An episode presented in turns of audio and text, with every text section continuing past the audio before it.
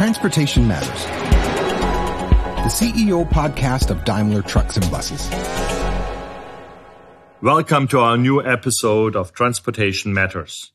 My name is Martin Daum. I'm the CEO of Daimler Truck AG, and I hope all of you are well and healthy. Thank you so much for being with us again.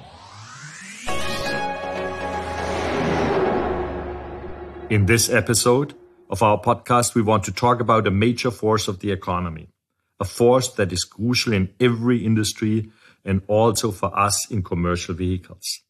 I'm speaking of entrepreneurship. Without entrepreneurship, new ideas would remain just that, new ideas. It takes entrepreneurship to turn them into real products and services. It takes a lot of entrepreneurship, for example, to turn future sustainable transportation into a business case and to make it a reality. That is why we at Daimler Truck strive for even more entrepreneurship with our planned independent public listing by the end of this year. For today's episode, I've got a great entrepreneur with me right here, Austin Russell. Austin is the CEO of Luminar Technologies, a US based company he founded in 2012. His vision for Luminar is to make autonomous and ultra safe vehicles a reality, and we are proud to partner with him in the field of autonomous trucking. Austin is what you would call a tech wunderkind. He started his company when he was just 17 years old, and the public listing in 2020 put him on the map as one of the youngest billionaires ever. Austin, welcome to our show. Thank you so much for joining us today. Thanks for having me. Great to be here. In Austin, when I was preparing for that show, for that interview, I was amazed to learn about your use. I was told at least, and I don't know whether this are fairy tales or is reality. It, it sounds like a fairy tale that you memorized the periodic table of elements when you were two years old. And as a young teenager, your parents told you that you could only have a mobile phone if you would build it yourself. And you did exactly that. I don't have no clue. A, is it true? And B, how can a two year old do that? And how can a young teenager build his own mobile phone? um, yes, it is true, you know, around that. But um, I got an early start to a lot of these things, and it really made all the difference to just getting an understanding around science, technology, and just always wanting to understand the way and the how things worked. Well, the story with the periodic table is actually um, I was at a store with my parents. They were shopping, and uh, I saw a periodic table like a sheet, uh, so to say, that you could use as a placemat as mm-hmm. well for. Uh, yeah, yeah I remember those. Stuff. Yes, yeah, exactly. There's like different colors for the different ele- exactly. element groups. exactly, so, yeah. and uh, I made it a mission to want to understand the universe around me. So I would study that. I would read encyclopedias. I would do other stuff just really early on to try and uh, really getting gain an appreciation for these things. And obviously, I didn't understand the full implications of what all of it meant at the end of the day, but it was enough to be able to uh, start getting into science and uh, learning chemistry and ultimately the path into the world of technology. And when it comes to the whole hardware software side i did start also by building a number of different devices but the, one of the first products that i had was that nintendo ds is a cell phone type day well yeah my parents wouldn't get me a cell phone so i really uh, that okay, well, I can build a VoIP phone by using and, and hacking into the firmware on this uh, this Nintendo DS, like the Game Boy type system that uh, that I did have at the time. So that was close enough to be able to make it work. Uh, but um, but yeah, I think the projects got progressively more extreme from there, from building long distance wireless power transmission systems with lasers and supercomputer systems and a, a, bunch of different types of devices that I thought would ultimately have an impact on the world in terms of reaching new capabilities as opposed to just modifying existing things. So that's what set it on the trajectory, but it all starts with that innate sense of wanting to know the hows and the why for things work. And that is because your mom had a Nobel Prize in physics and your father was a tech fund manager, or, or how did that? Uh, yeah, uh, uh, quite the opposite. Um, you know, my, my, yeah, my dad is real estate, and uh, my mom at one point did modeling and also public speaking, a few other things. And how so, does then a kid just come up with that? Any idea what made you so special? Well, uh, they always said, um, "Do your black magic in the garage, and we'll slip food under the door here mm-hmm. too." So, um, but I didn't really know either of them. But I did find out uh, later on that my grandfather on my dad's side was an engineer that built or invented the electric blankets, you know, and my a grandfather on my mom's side was actually a race car driver. He actually raced for Daimler, for Mercedes, interestingly enough. It's like, wow, okay. I didn't really know either of them, but um, there's got to be some genes that skipped over a generation onto me. You came across the potential of LiDAR. Yeah. And when I read that you with 14, 15 started to look into technology possibilities of LiDAR, and I look into my own life, I think it took me until I was 50 or 55 until I realized that the word LiDAR exists at all. Uh, and it took me some time until I understood what LiDAR is. And I would say most of our listeners, if we would do a survey and ask them, what is a LiDAR? So could you explain them and help them so they don't have to go to Wikipedia? Yeah, yeah, exactly. So LiDAR stands for uh, light detection and ranging. It's basically like people are familiar with generally, or more so at least, with radar systems, you know, heard of it or what it does. Uh, in this case, it's with lasers, basically really high resolution, really high performance systems that'll allow you to get a ground truth understanding of everything around you. And in our case, we're able to measure millions of points out there, sending out laser pulses to measure the exact distance to objects down to centimeter level precision. Mm-hmm. And uh, it's something that, that is a system that and a concept that's existed for decades at this stage.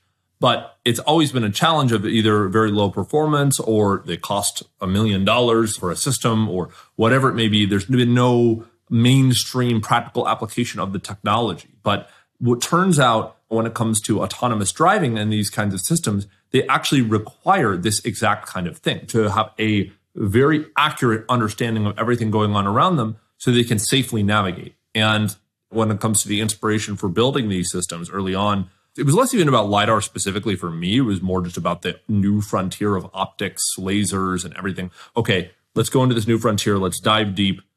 LiDAR is a key application of these kinds of laser systems and technologies and something that can be applied in the real world, but it's going to need a new approach.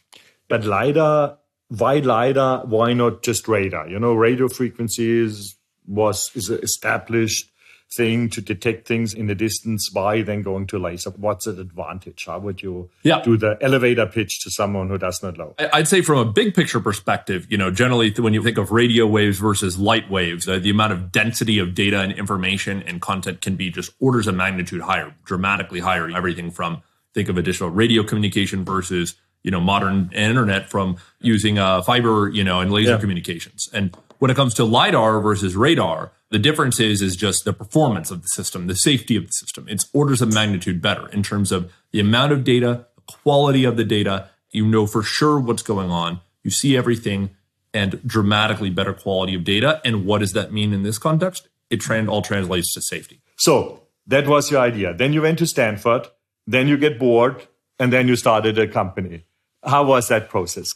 some of my later years of high school, I went briefly to this place called the Beckman Laser Institute, which was this graduate program for laser systems. After they saw some mm-hmm. of the mm. work that I was doing, it was a joint institute between Caltech, Stanford, UCI, mm-hmm. a couple other places. And I grew up in Southern California, so they had a center there that I was that they brought me into, and I was able to set up a lab, do some of the research. Got recruited up at Stanford though after that, and uh, yes, was there for about six months. I always knew I probably wasn't going to last, you know, for the full duration or that academia probably wasn't going to be for me. But I think what helped accelerate it was there was this program called the Thiel Fellowship. Mm-hmm. So I was sponsored actually by this guy, Peter Thiel, who heard about my work. And he was the founder of PayPal and uh, a huge, you know, entrepreneur supporting yes. others. Yeah. So he, he was the founder of PayPal along with Elon Musk. And then subsequently, he was also the first investor in a company called Facebook.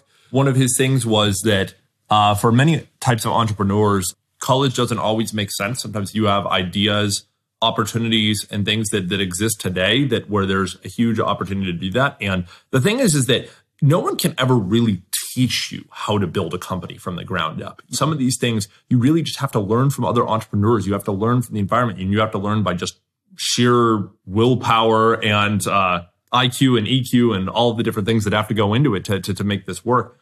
So that was part of the value of, of getting that great entrepreneurship network from this Thiel Fellowship mm-hmm. program. But uh, but yes, I did already have foundation for a company and opportunities and what I wanted to do and and uh, IP and patents that I'd filed. I was fortunate enough to be familiar with that process. I think I'd filed my first patent when I was it was like 12 originally. So you know it was, it was a good trajectory. And when it comes down to it, I think that it's not you know, skipping college is not the right path for everybody, but I think it's good to recognize that uh, there is absolutely a path to do that that can lead to success. No, no, this is, uh, and what you said, it's clear to have an idea is not enough. You know, to make the idea coming true and changing the world is the importance. There's entrepreneurship. And I mean, I can go back into the history uh, of our company, you know, Daimler and Benz. They were today, we would call them startups yeah, uh, coming up with crazy things to replace a horse. When I go to the museum, there's this one sentence where the German emperor uh, put his final verdict on the car and said it will never take off because there are far too few people who can drive such a thing and far too many people who can ride a horse. Yeah, so, so much for predictions. And it takes this entrepreneurship, this courage to go out with a product. Therefore, I like when I look at your website and we list the values of your company and on top is entrepreneurship. How would you define an entrepreneurship if you were hiring out people and they ask you, what do I have to do to qualify for an entrepreneur? I think there's two different aspects of this. One is what you're building and who is the who and how you're building. And for the what you're building, I think when it comes to entrepreneurship, the best or most successful types of ideas to start with breakthrough principles that are foundational and come with a whole new regime or way of thinking altogether. And to use that exact sample that you just had around building a vehicle, you know, let's say versus a horse. If you ask people 200 years ago, what do they want to see in a major transportation iteration? And they're like, well, what would you want if you could dream it up? And the thing they would dream up is, oh, I want a faster horse. They never think that I want some, you know, complex automobile that runs on like a piston engine that's able to be able to drive at however many kilometers or miles per hour, you know, down the road in this form factor. No. Um, so, so, that, so that's where the entrepreneur comes in, of where you have to be able to create a new mindset around the problem that you're solving. And, and whether, whether it's a big problem or whether it's a small problem, it has to be disruptive because oftentimes, you know, even in Silicon Valley, you know, where I spend so much time, you really have to see that kind of 10x type improvement if you want to be able to be disruptive enough to actually break through in a market and to establish something very, very significant. So there's there's that side of it. And the other side of it is the who and the how. And I think the most important thing for what is entrepreneurship, at least successful entrepreneurship, is the intersection between passion, curiosity, and drive. Those three things work magic. If you have the right idea and plan and you have those three elements and you can maintain it through all the ups and downs, you know, everything, every, everyone always thinks that success is a straight line. You start from here and you go to here and it's a, a straight line. The reality is, and uh, you won't be able to see my hand here in the room in the podcast, but uh, drawing a lot of loop de loops up, down, left, right, uh, all the way up into the right.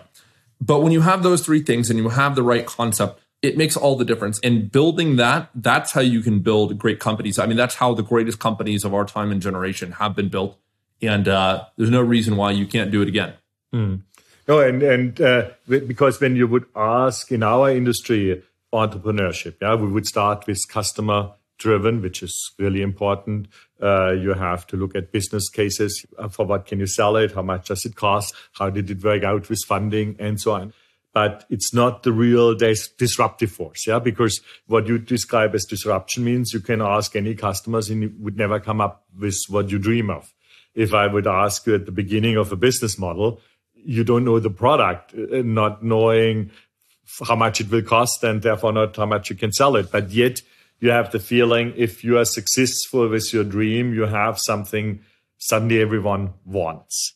And then the rest is, is happening by itself. Absolutely. Absolutely. Yeah. It's the same uh, applies across industries. When Steve Jobs first created the iPhone, you know, yeah. pe- people didn't know what they want. You have to take customer inputs and you always have to hear the voice of the customer. Mm. But the, the important part is, is that making smart decisions around what you do, what you don't do, and how you can build a great product out of it. And obviously, this is one part of it. Now, you can have entrepreneurship, you can have intrapreneurship, even within companies. And I'm sure you yeah. probably have a lot of that within Daimler as a, one of the most innovative companies out here.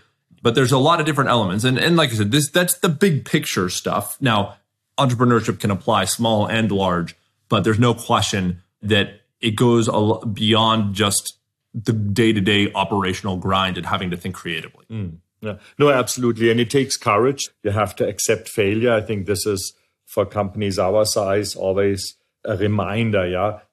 if you are an entrepreneur, you do mistakes, you know. Yeah. You do did the invisible graph, you saw all the loops going backs and forths. And and that is something, in my opinion, which is very important to allow that. You know, Yeah. error, 180 degrees turns are always important as you learn. Totally. Have you seen when you build up your company a couple of years ago and now growing that this is more difficult to maintain because starting it was just you and potentially a couple of friends. Yeah. The moment you have 100 or 200 people, it might be completely different. And by the way, if you have 10,000 people, it's entirely different. Right. Uh, no question. And uh, when it comes down to it, no question it's difficult to maintain over people, over time, over anything. And that's where you just have to focus on building the right culture for the company. There's the startup saying of move fast and break things early on, which, you know, is, it, I think is a good mantra for as you're starting things up. But once you get to a certain stage, there has to be a successful transition into building a real business out of what you're doing. And, you know, if it was, if you're making educated decisions around things, there is there is a, a saying though around that of fail hard and fail fast. Don't let it linger on for mm-hmm. years if it's not the right path in terms of what, what you're taking. And um, at the same time, I think there's also something that we call, and um, actually, I think it, it originated from Amazon, of just a principle of bias for action. If you ever have to make a decision of, do I do something, do I not do something, you generally want to lean towards the action of doing something. The important part is if it's a reversible decision. Uh, things that are irreversible decisions need to carry a lot more weight. Things that are reversible decisions, oh, okay, you go in the door. Oh, well, maybe it's not quite what I thought. You can go back out, no problem. Maybe it's absolutely amazing, but open the door and go through it and take action. But to continue the debate, this is when we produce, and we call that serious production. We produce the same product 500,000 times a year in the same quality, like the one product we show to the authorities, got the permits with, and which our customers expect for us. How did you? This is a complete different world to have that 500,000 times the same, absolute, uh, miraculously faultless thing running off a line, and then have on the other side the more chaotic world of, of trial and error. Right, right. Yes, no question. When you measure failures in parts per million and you haven't produced a million, you know, it's uh, there's no question. I think the um the the significance here is when you're building a new kind of breakthrough technology, it, it obviously well, one, it has to be worth it in terms of making it. There has to be a really strong business case. There has to be a great technology. It has to really be that, that different than than what's out there today. But when you have that, uh, it makes all the difference. And that's where, you know, we had to make sure uh, when it comes to an automotive standpoint, taking the right process from the beginning, because what you can't do is build a technology and then just throw it over the wall to someone and say, hey, go make a million of these. That doesn't exactly work. You could never build that efficiently or effectively and much less reliably and have it as an automotive grade process, which is very important.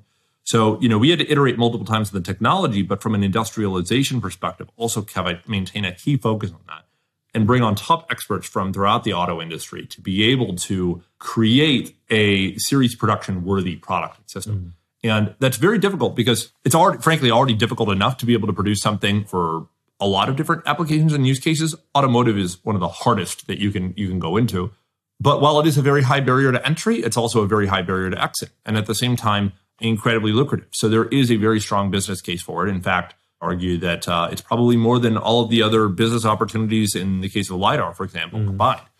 And it, but it's it's a balance where both sides work together, or you have here the more bureaucratic, process oriented, get the things done part of your company, and then you have the wild part uh, where the kids with the t-shirt sit and think about the future. Yeah. Uh, two parts or everything mixed. Uh? Um, so we do have the uh, the Wild Kids playground. Um, that is separate. That's kind of the that's but that's for like five year planning, even five to ten years hype, long range, long time frame planning. When it comes to the day to day kind of ingenuity and invention and technology and automotive everything, everybody is together. There is no separation, and we fight that separation all the time. And there's a very healthy dynamic of it's good when people don't always agree either. You know, not everybody has to like be in an echo chamber agreeing with each other. You you want to be able to have a merger of these kinds of cultures of getting the best of the technology industry and the best of the automotive industry, specifically the fast pace of the tech industry and the innovative nature, but still the process robustness and product viability of the automotive industry and merge that together. And that's where, you know, we have even on, on some of our teams and even like in the hardware team, we have people that have built smartphones in volume and we have people that have built from ball bearings to radars in mm-hmm. automotive series production. So you get the right spectrum of talent and that's one of the most important things that I think is overlooked is people always talk about diversity, they talk about all these other things and obviously these things are improving but one of the most important things is diversity of backgrounds of talent that you have coming from different industries yeah absolutely yeah. That. that. that's the diversity of ideas talents different ways to approach things exactly and to allow that in the same organizational culture without one party always telling the other ones how wrong they are that is indeed the true diversity there is a reason why we talk today because uh, we at Daimler Truck partner with Luminar because very early we decided when we and we believe in the future of trucking is autonomous and we found out that we need something more than just cameras and eyes. I know there is a difference in opinions in the market. We think for safety reasons we need more. What's your yeah, to ask you what's is a camera enough? No, you don't think so, but potentially you can give some arguments why we need more than just a camera. Yeah, yeah. So, uh, so it's interesting you ask. Actually, we were just coming from uh, IAA, you know, in the in the conference here too, and that's why it's great to be in person here. But one of the things that we were showing over there in Munich was actually a couple of different examples and a benchmark of what historically camera systems are able to do, and the whole point of what lidar enables you to do. Starting with just some of the most basic scenarios, and um, maybe just a bit of context with with camera systems. Cameras are great at giving you a 2D set of information. You know, they give you color and spatial resolution, but over two dimensions. The whole point of LiDAR is it gives you that third dimension. You know where the object is, you know, in depth. That's something that people with cameras, you have to extrapolate. You have to guess where that object is. And you can never do so very reliably or accurately. Doesn't even with the best AI, the best machine learning, the best systems. The thing is, is that now some say, okay, well, humans do it, human brains do it with effectively type camera type systems. Which, by the way, sorry for interrupting you, is is exactly, they, and they do it not good because one of the biggest safety hazards is fog on the roads. And that is where we have then the big pileups right. of accidents where 30, 40 cars get into each other. That's exactly a proof that just eyes or camera don't work in all conditions. There's a significant difference between being able to detect something and be able to have enough confidence in a detection to know something that is really there and to know that it can accurately detect things. And that's the thing is that with the camera, you're always guessing. You're never really sure if something's there. And there's false positives, false negatives all over the place. There's a lot of noise, so to say. And not too dissimilar from the the radio, uh, you know, comment mm, that you're just yeah. having of, you know, it's like, oh, did I hear that right? But when it's a life or death, this type of situation or decision, it makes all the difference. 99% reliability for a lot of things is good. And you can, and there's ultimately a way to get towards 99% with cameras. Mm. But that for autonomous driving, that is not nearly good enough. Yeah. You need 10 nines worth of reliability. You have to be able to accurately detect everything going on with extreme confidence. And that is the whole point of what the LiDAR delivers. Mm. It gives you that ground truth view of what's out there. And that's how you can save lives with this. and we say on the other side, with as few as possible false positives. Yeah, because you can do every system so sensitive that it stops nearly for everything. But you don't want, if a car or truck brakes 50 times for nothing, then the driver might not rely on it anymore. Because, exactly. Yeah. And then, and, and, that's where false negatives are just as important as anything yeah. else too. And false positives where, uh, I mean, false positives are just yeah. as important as false negatives where it, right now you can try and tune these systems to where they'll just be braking all yeah, over the place. Yeah. But every time they see a ghost object, yeah, you know, which, which right. where it thinks it sees something, but it's not there, it'll brake. So that's the important part is that you need to have the, the, the current level of system. There's no way to tune it appropriately to be able to get the, the right level of detections is that the whole point is, is that you need to really under, you need to reduce those false detections. You need to be able to have extreme confidence. And that's when you can really know when do you take controls over the from the driver to be able to brake the system or steer around the object or whatever it may be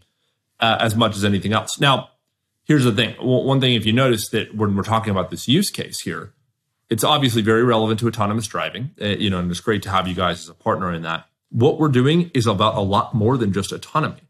It's actually about improving driver safety altogether and even improving the driving experience when we do have human driven vehicles because there's going to be a timeline for autonomy. It's not going to all happen overnight and it's not going to be on every road and it's going to start in highways and then move their way out. But there's a direct opportunity as well to be able to reduce the 1.5 million lives lost on the road every year with human driven vehicles. And how can you improve these safety systems? Well, that's the whole point of where the LiDAR comes into play. That's the point of where the software comes into play. That's the point of now what we're really going to be starting to deliver into these production vehicles, starting with cars and as well as trucks. So let's focus for the last part of our uh, discussion on autonomous. When would you see uh, driverless cars or trucks on road? How long would it take, in your opinion? So it all, it all depends on how you define it. I think there's been a lot of big promises that have been made. When you take a look at a lot of the robo taxi companies, from the Waymos, Cruises, other stuff, you know, there's promises of where it, it, this is going to be on roads and just uh, seems like sometimes if let me help you. We are here on the trucking side. It's easier. Yeah, yeah it's easier. We said we, we don't go into inner cities. We, we go exactly. on the highways where everyone who comes on the same lane in the opposite direction is danger. Yeah, exactly. And that's the key is that robo taxi, urban environment, inner cities, very difficult. Mm. You know, that's like a 10 year plus time frame. Yeah. Opportunities for highway scenarios, that's just a few years out, a couple of years out. But there is one part that is much harder about highways, the higher speed. That, that means you have to see things much farther away. Okay, well, getting that long range becomes very, very important. That's part of what we also come into play with is being able to, with the LiDAR, having very long range detections with high resolution where you can identify what's going out 250 meters, even in some cases out to 500 meters, 600 meters ahead accurately. Yeah. And that was the main reason why we partnered with you when we looked for our Freightliner brand, for Torc, for our autonomous program, because that's the speed issue on the highway. Yep, yeah. exactly. And by the way, this is the same. There's a value with uh, with cars for highway, but with trucks, it's hugely valuable as well, just by sheer economics that, that is driven by. But I think, yeah, this is an opportunity to be realized. And obviously, you guys are a, a leader in this as well. Yeah, I know. And, and it's exciting to see how fast things progress, to see the numbers of miles increasing without intervention uh, from the safety driver, to see how, I mean, the technology we get from the sensors, you know, get better and better. Yeah. And, and we need less and less computing powers because the, the, signals are so much better. So, in my opinion, this is really great how these things are progressing. Yep, 100%. Would you see that as a global thing or would you see it uh, focused on the US at the moment? Or are you globally? We're working globally. We have key partners in the US, we have key partners in Europe, we have key partners in China um, that we're all launching with in the 2022 through 2024 window. And it's certainly exciting to be doing all of that. Part of the value is we get to leverage the same core technology platform and product across the board to be able to realize the economies of scale that are required to really see have this see the light of day. You know, there's so much R and D and so much work that has to go into this that you really want to be able to make sure that um, you can see that that volume of business and at the same time the ultimate realization of this industry to make this happen. And uh, I think when it comes to not just us but the larger industry, um, there's no question this is going to be operating at global scale. Now, where does it start is the question. I think a lot of the focus is on the US, but just as much as anything, I mean, the, the European markets and the Chinese market will be just as important at the end of the day in terms of seeing this through. And I think it will be the same. China's the most successful solutions will leverage the same technology stack, mm. you know, across the board. And we are excited as well because I think autonomous will be another huge transformation for the entire transportation industry because safety is so much better. I see the efficiency when we go to zero emission, you know, how to use uh, battery electric trucks or hydrogen trucks on, on a hub to hub system on highways will make it much more efficient and ultimately the usage of streets, you know, because we could pack trucks much better on highways than today. So that would help the, both the economy, the traffic things, and solve a lot of problems we have these days. Absolutely. No question. No, Austin, so thanks, first of all, for you and your company supporting us with really an absolutely key element. Yeah, without a LiDAR, in my opinion, autonomous driving wouldn't be possible. Thanks for your inspiring speech about entrepreneurship. I really thank you for that inspiring and really great conversation. We could go on for much longer, but I think we need to conclude for today. And thank you so much for being with us today. Well, thanks so much for having me, and uh, great to see you guys continue your leadership in the field. And uh, look forward to continuing to work together towards solving this future.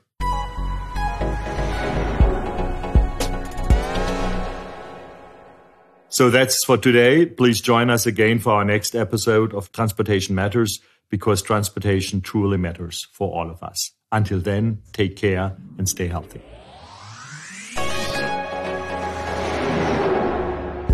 That was Transportation Matters, the CEO podcast of Daimler Trucks and Buses. If you enjoyed what you've heard, share this episode and subscribe to Transportation Matters on your preferred podcast platform. You can do this by tapping the follow or subscribe button right next to the podcast title.